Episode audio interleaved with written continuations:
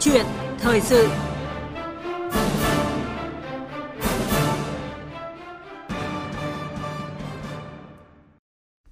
Thưa quý vị và các bạn, sạt lở kinh hoàng vùi lấp nhiều người khiến hai người tử vong.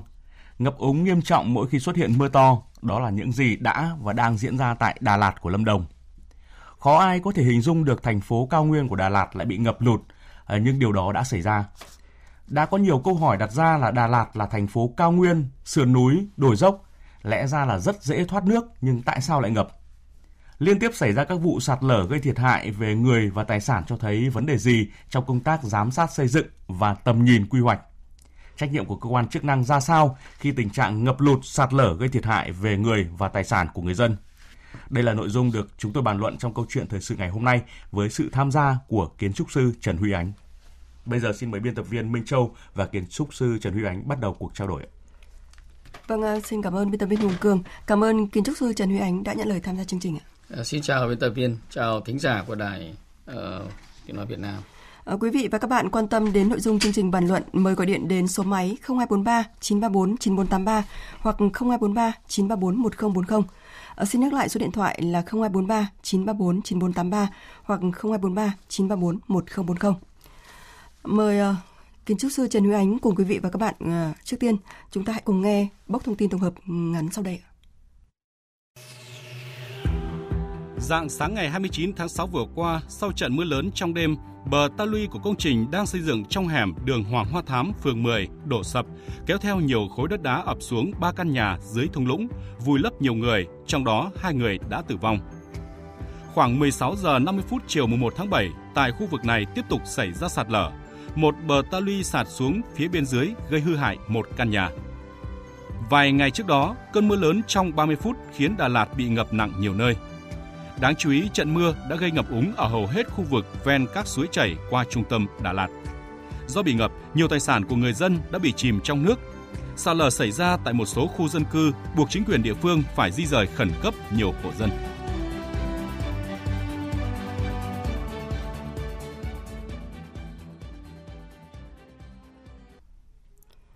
Vâng, à, câu hỏi đầu tiên xin được gửi tới kiến trúc sư Trần Huy Ánh ạ. À, sau khi nghe những cái thông tin về à, sạt lở, ngập úng sau mưa tại Đà Lạt thì một trong những cái thành phố du lịch nổi tiếng nhất ở nước ta thì ông có bình luận gì về thực trạng này ạ? Ờ, cá nhân tôi thì không lấy lòng ngạc nhiên khi nghe tin này. Bởi vì là với cái cách mà phát triển bất động sản quá mức, tới mức thô bạo vào không gian một cái đô thị cao nguyên nơi mà người Pháp đã phát hiện ra sự tuyệt diệu của nó, cũng như nhận ra sự mỏng manh của nó, đã khống chế về quy mô, số lượng người đến sinh sống và sản xuất.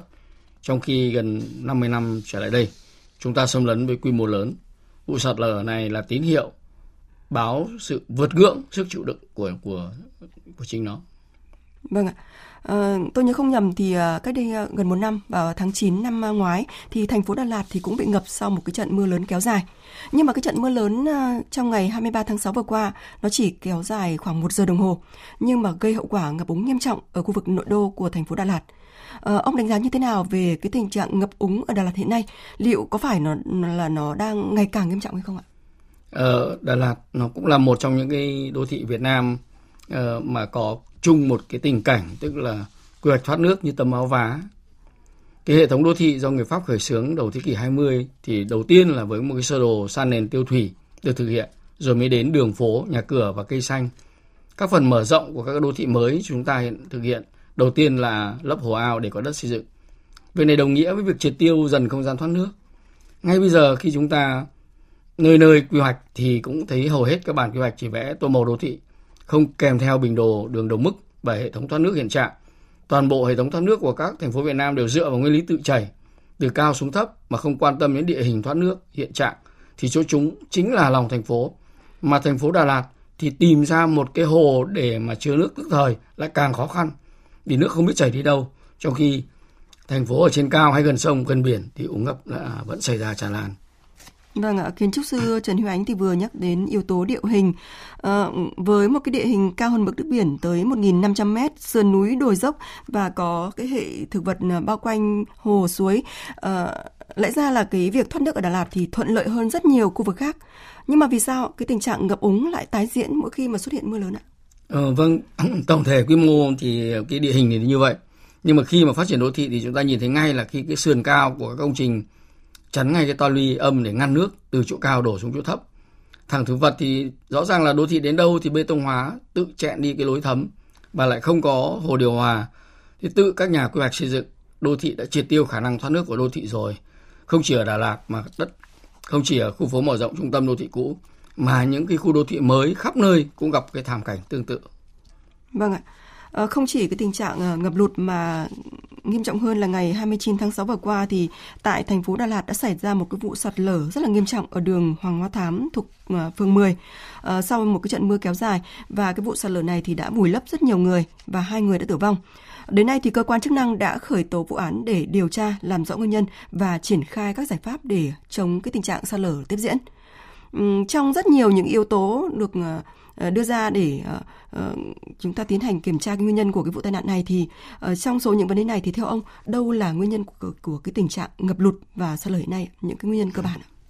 Um, chúng ta biết rằng là Đà Lạt ừ, là vốn chỉ là một thành phố nghỉ dưỡng được quy hoạch rất là công phu bởi các kiến trúc sư và kỹ sư, các chuyên gia về thủy lợi, giao thông và sinh thái học bậc thầy. uh, người ta cũng chỉ tính đến vài chục ngàn người, trong khi gần 50 năm qua thì tăng lên gấp 10 và thậm chí là có cả dự định mở rộng định cư lên nửa triệu người. Chúng ta biết rằng là người Pháp là họ làm nông nghiệp rất là tốt. Và có cái, khi mà đến Đà Lạt thì người ta cũng nhìn thấy nơi đây là rất là màu mỡ, đất đai, nhưng mà họ cũng không phát triển rộng những cái quy mô lớn sản xuất nông trại, bởi vì là sử dụng ví dụ như cây cà phê chẳng hạn, hút nước rất là nhiều và nó làm cái quá trình khô hạn terit hóa ừ, rất nhanh. Cho nên là người ta rất thận trọng khi phát triển. Trong khi thành phố thì mới đầu chỉ sản xuất tự tự cung tự cấp, sau đó cung cấp cho thành phố đồng bằng một vài chục tấn rau mỗi ngày, bây giờ là hàng trăm tấn. Thì thành phố mở rộng mà không tính đến cái giới hạn cân bằng giữa thiên nhiên và phát triển, sản xuất nông nghiệp quy mô lớn, thì cái lập trình phát triển và quản lý địa phương thiếu kinh nghiệm ờ, chỉ thấy cái lợi ích ngắn hạn mà không thấy chính thiên nhiên là vừa là làm nên cái điều đặc biệt của đô thị này và cũng là bảo vệ nó, thì nguy cơ sạt lở tại Đà Lạt hiện nay là tại con người. Vâng, yếu tố con người và cái yếu tố cân bằng giữa thiên nhiên và phát triển thì đây là một trong những yếu tố rất quan trọng cho sự phát triển bền vững. Ờ,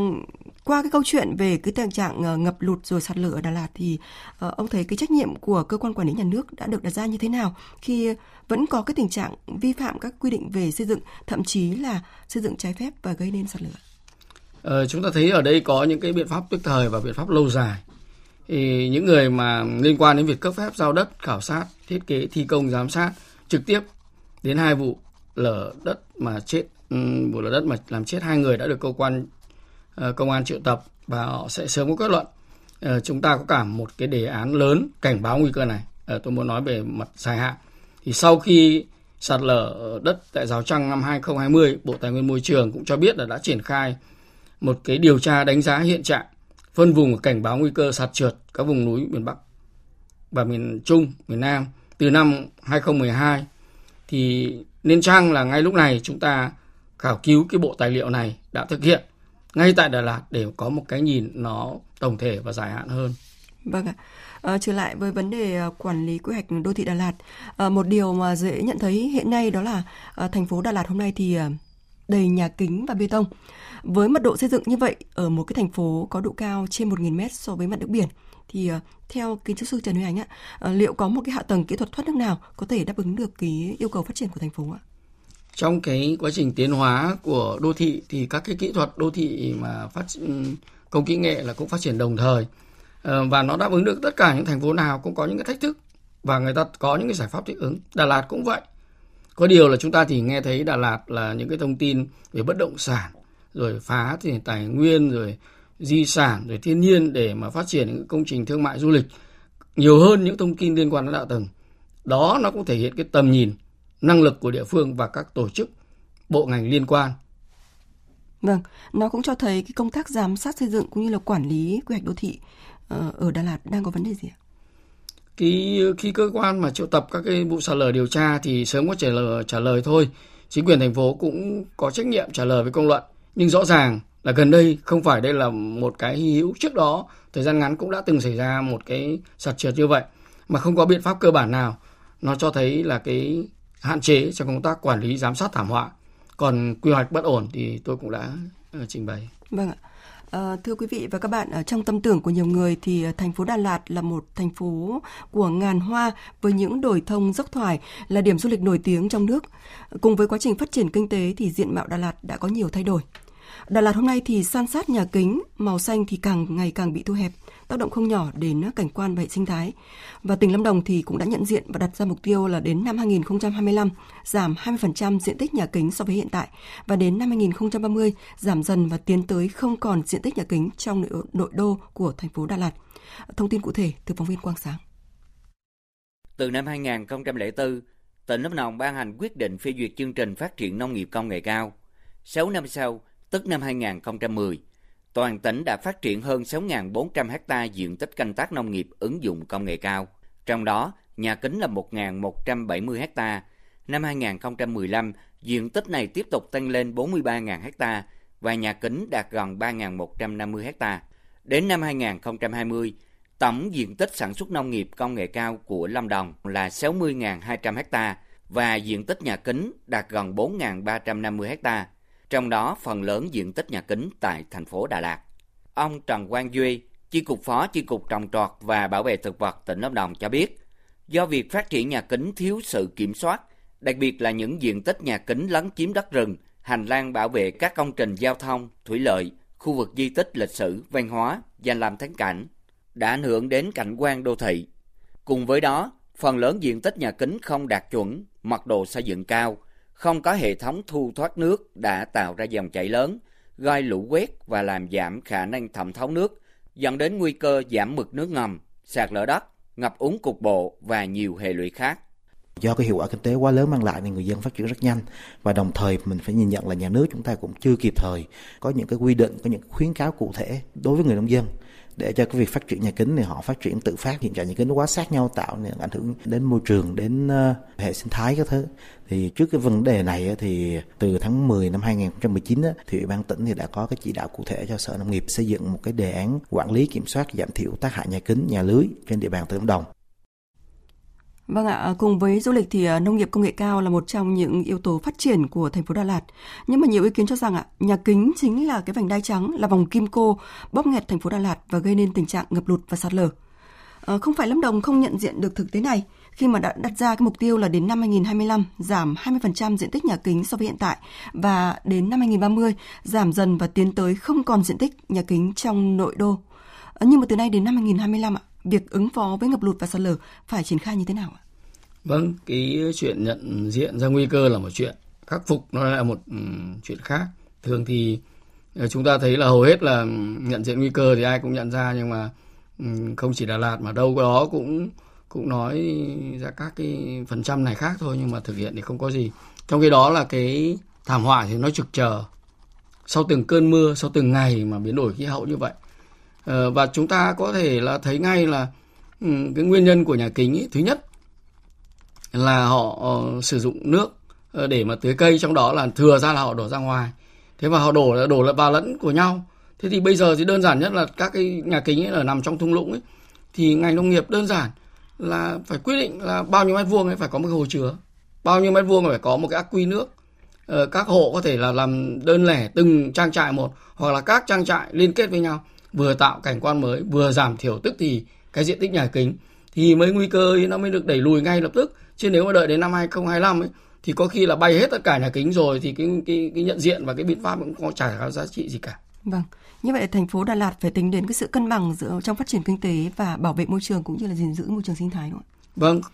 nhận diện và phải có những cái biện pháp dài hạn nhưng mà phải có cả những cái giải pháp ngắn hạn thậm chí là tức thời chứ không phải chỉ đưa ra con số và kế hoạch thì coi đó là hoàn thành trách nhiệm. Vâng. Và theo kiến trúc sư Trần Huy Ánh thì những cái biện pháp trong ngắn hạn à, thành phố Đà Lạt, Lâm Đồng nên triển khai đó là gì?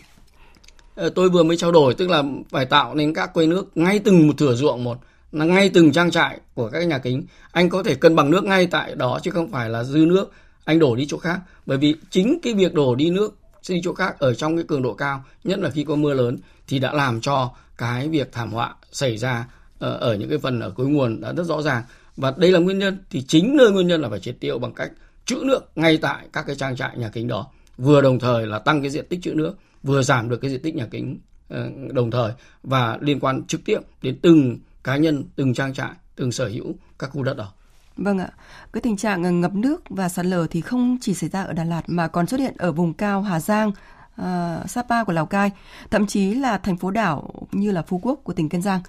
Uh, điều này nó cho thấy cái điều gì trong vấn đề quy hoạch đô thị uh, thưa kiến trúc sư Trần Huy Ánh ạ? Uh, chúng ta biết rằng là hầu hết các cái quy hoạch đồ thơ, hồ sơ mà quy hoạch đô thị thì không kèm theo bản đồ đồng mức và hệ thống thoát nước hiện trạng, thậm chí quy hoạch cả huyện, tỉnh, thành phố,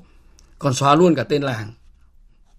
Nó cho thấy là những cái bản quy hoạch này thì nó thuần túy chỉ là vẽ đất tự nhiên thành đất đô thị chứ không phải là một đoán nghiên cứu quy hoạch đúng nghĩa.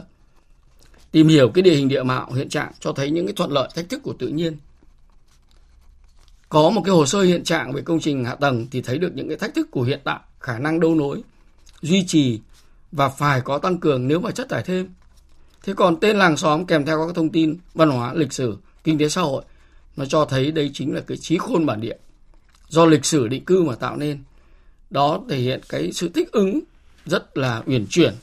bởi bà con ta trước tất cả các thảm họa. Và đây là những cái bài học cần phải tham vấn rất tích cực. Cái những, những cái trí thức khôn ngoan những yếu tố khách quan không được tham khảo. Chỉ nhắm mắt thô bạo mưu lợi trước mắt thì hậu quả chúng ta thấy là lĩnh đầy đủ. Ờ, và đây là một hiện tượng cảnh báo cái cách tiếp cận quy hoạch hiện nay.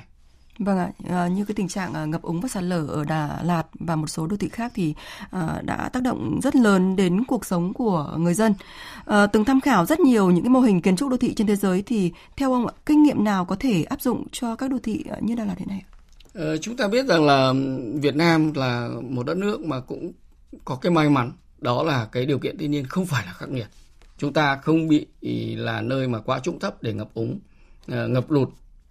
chúng ta cũng không có sa mạc không phải là một nơi mà mà quá khô hạn. Và chúng ta cũng ít có tình trạng động đất hay là những nguy cơ khác nữa liên quan như sóng thần uh, hay là những cái, cái dịch biển chuyển về địa lý. Thế nhưng mà nhiều thành phố có những các cái nguy cơ còn thảm khốc hơn chúng ta rất nhiều. Nhưng họ tiếp nhận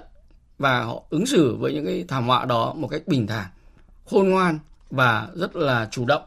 uh, tôi nói thí dụ như là Nhật Bản chẳng hạn thì uh, trong cái hồ sơ Atlas của um, chính phủ Nhật Bản công bố là họ thống kê những cái vị trí mà đã xảy ra động đất uh, hay là sóng thần hay là những nguy cơ sạt trượt hay là úng ngập họ khoanh vùng đánh dấu lại trên bản đồ. Uh, kèm theo những cái thông tin là thời gian đã từng xảy ra uh, cái tần suất xảy ra cái cường độ xảy ra thậm chí là cái thiệt hại về tiền bạc uh, đã từng phải khắc phục như thế nào thì những cái bản đồ đó nó làm cho từng người dân,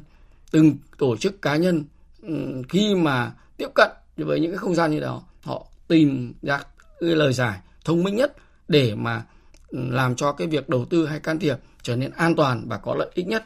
Thì chúng ta biết rằng là là chúng ta cũng học đấy. Ví dụ như là là bộ tài nguyên môi trường đã nói rất rõ là đã trong vòng rất là nhiều năm, nhiều cục, nhiều vụ của của bộ đã thực hiện cái cái hồ sơ là điều tra, đánh giá hiện trạng phân vùng cảnh báo nguy cơ sạt trượt ở vùng núi Việt Nam. Ờ, rất nhiều tỉnh thành, ờ, rất nhiều những cái khu vực mà đã được thực hiện. Thế vậy thì chúng ta cũng thấy rằng là cần phải công bố công khai cái hồ sơ này ra để nó thấy được là cái cái cái chất lượng của nó thế nào nó có đáp ứng được cái nhu cầu mà cảnh báo được cái nguy cơ sạt trượt hay không nó tham gia ở ngay cái yếu tố đầu vào là làm cho các cơ quan quản lý các cơ quan lập quy hoạch dựa vào đó để xây dựng những cái chiến lược những cái kịch bản thích hợp thích ứng với những các cái nguy cơ đó. Ờ, thế và cũng là thậm chí cũng có cả khoanh vùng lại để có những cái nơi mà cấm phát triển chứ không phải là là, là căn cứ vào đó để mà phát triển bởi vì có những vùng mà khoanh vùng lại để cấm phát triển để tránh đi những cái rủi ro những cái thiệt hại ờ, do dù là của cá nhân hay của xã hội thì cũng đều là của cả xã hội. Vâng ạ, à, trở lại với câu chuyện à, ngập lụt và sạt lở ở nội đô thành phố Đà Lạt, tỉnh Lâm Đồng. Hiện thì các tỉnh Tây Nguyên nói chung thì đang bước vào mùa mưa và cái tình trạng ngập lụt có thể tái diễn, sạt lở cũng cũng vậy. À, kiến trúc sư Trần Huy Ánh thì đã nhắc đến những cái giải pháp trước mắt để có thể khắc phục cái tình trạng này. Nhưng mà trong về lâu dài thì chúng ta cần những cái giải pháp ờ, cơ bản nào? Giải pháp cơ bản thì chúng ta đang có một cái ờ, quy hoạch tổng thể uh, quốc gia uh, vừa mới có một cái nhiệm vụ um, quy hoạch. Nó theo luật quy hoạch 2017 nó cho thấy rằng là cái công tác quy hoạch mà thuần túy là chỉ là quy hoạch hình học vẽ ra những các cái đô thị cũng đã bộc lộ ra những cái hạn chế của nó. Và cái quy hoạch tổng thể đa ngành theo luật quy hoạch 2017 ấy, thì nó cho thấy rằng là ừ, khi mà anh thực hiện triển khai một cái dự án phát triển nào thì anh phải tính cái tính tương tác của nó từ cái kinh tế tài nguyên sinh thái môi trường ờ, rồi kinh tế xã hội ờ, rồi các cái bối cảnh hoạt động ờ, của kinh tế toàn cầu tác động cũng như là địa phương. Do vậy là đây là một cái cơ hội rất lớn để nhìn nhận, đánh giá lại ờ, từ cái quy hoạch quốc gia đến cái quy hoạch vùng đến cái quy hoạch các tỉnh,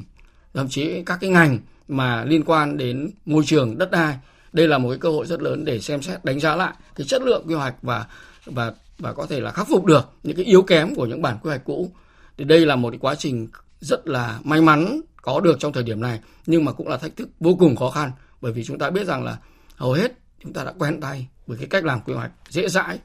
Nhưng mà bây giờ là lần đầu tiên là nhìn nhận lại chính xác, ngay cả cái việc giả soát đánh giá các cái quy hoạch cũ cũng đang thể hiện sự sự dễ dãi, sự cầu thả. Và nếu mà như vậy thì làm